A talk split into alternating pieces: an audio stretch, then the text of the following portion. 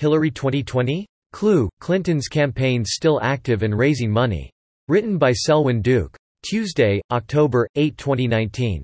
Hillary Clinton isn't just raising hell on her endless Why I'm Not President excuse tour. She's also still raising money via her campaign, helping fuel speculation that she may be entertaining a third White House run. As the Washington Standard reports, according to the FEC, Hillary Clinton's presidential campaign is still active, and it actually raised $165,902.73 during the first six months of 2019. During that same period of time, the campaign spent $131,112.68, and that left her with a war chest of $650,264.43.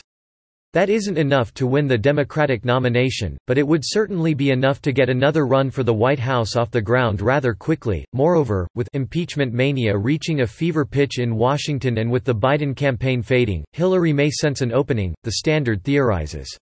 She had a full slate of media appearances scheduled for this week, and so far she has done nothing to dispel the rumors that she may be getting into the race. The Standard isn't alone in thus conjecturing. American thinkers Doris O'Brien opines today that Clinton does have the hope that through some third times the charm magic she could at last realize her dream of becoming the first female president of the United States. The site's editor-in-chief, keen Clinton watcher Thomas Lifson, wrote last Thursday that Clinton is out there doing TV interviews, slimmed down and no longer wearing tent dresses, and looking ready for action. My wild guess is that she will enter the race. And another thinker-writer, Bill Schoenfeldt, assuredly stated Friday that Hillary's going to get in, also registering certainty as former chief strategist for President Trump, Steve Bannon. On Fox Business on Monday he said of Clinton, unabashedly, she is running. She's just trying to decide how to fit her way in. Bannon's theory video below is that the Democrat field is currently weak enough to give Clinton an opening. If Clinton does run, she will enjoy the benefit of incumbency, at least in her own mind. Never able to accept her 2016 defeat, to explain it away she even Ghost wrote a book, What Happened? Clinton's litany of excuses video below for it have included sexism, white female voters controlled by their husbands, the Russians, the left-wing media, Bernie Sanders, voter suppression and voter purging. Hacking, and false stories, as she put it last weekend. Note that leftists define voter suppression thus, any attempt to prevent Democrat vote fraud.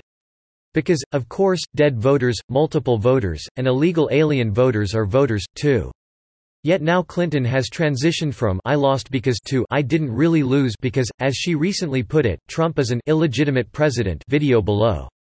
Interestingly, Clinton says above, we know that the Russians hacked the DNC, referencing damaging Democrat emails released by WikiLeaks. But not only is that disputed, consider that her complaint actually is, translated, the truth came out about us, and it was devastating. Remember that leftists only complained about being hacked, they never disputed the accuracy of what was hacked.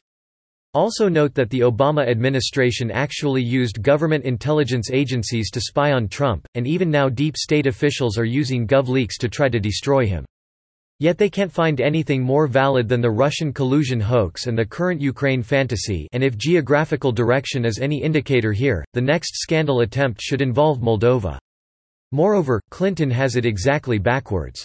With extreme mainstream and social media bias a study found 92% of Trump coverage to be negative, vote fraud, vote harvesting, and with Trump raising only half the money Clinton did during the 2016 election cycle, it's a miracle he won at all. As for the 2020 cycle, why is there again talk of Clinton rising?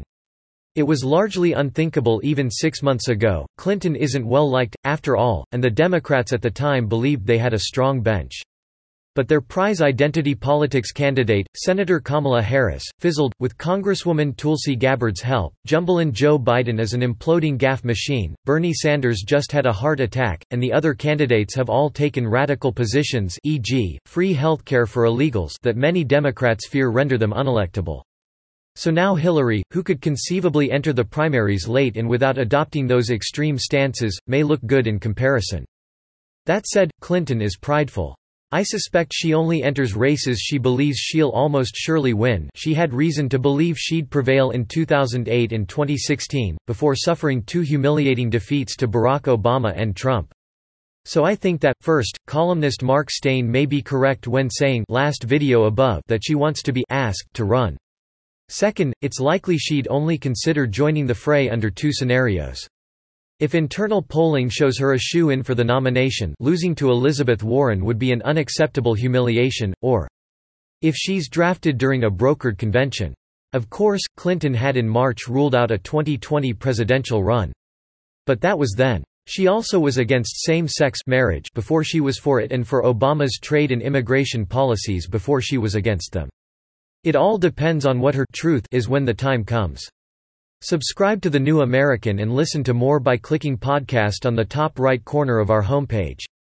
Also, please consider donating to help us push out more content for you, our listeners.